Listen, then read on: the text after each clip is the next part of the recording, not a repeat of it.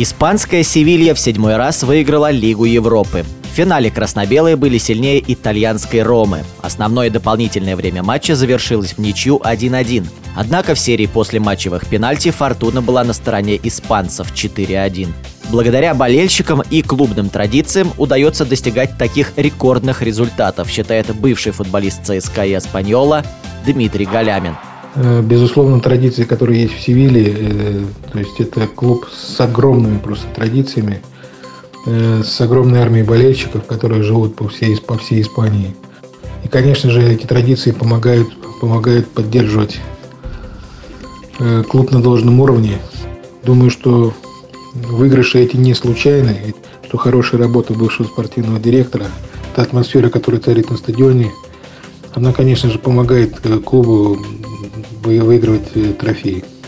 Севилья – это клуб э, в, Испании, в чемпионате Испании второго, второго эшелона, можно так назвать. В лигу, в лигу чемпионов они не тянут, а как бы постоянно занимая там э, в Испании шестые, седьмые, восьмые места, пятые, как раз попадает под участие в Лиге Европы. И надо сказать, что Думаю, большая часть успехов э, принадлежит бывшему спортивному директору э, Севили Мончи, который порядка 20 лет работал э, в Севиле.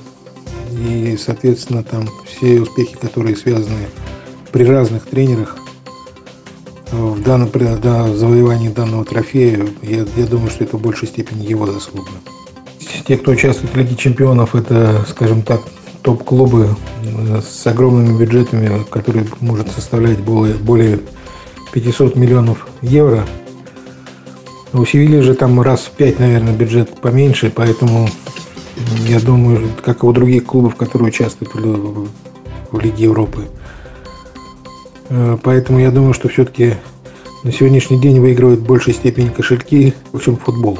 В эфире спортивного радиодвижения был бывший футболист ЦСКА Испаньола, тренер и функционер Дмитрий Галямин.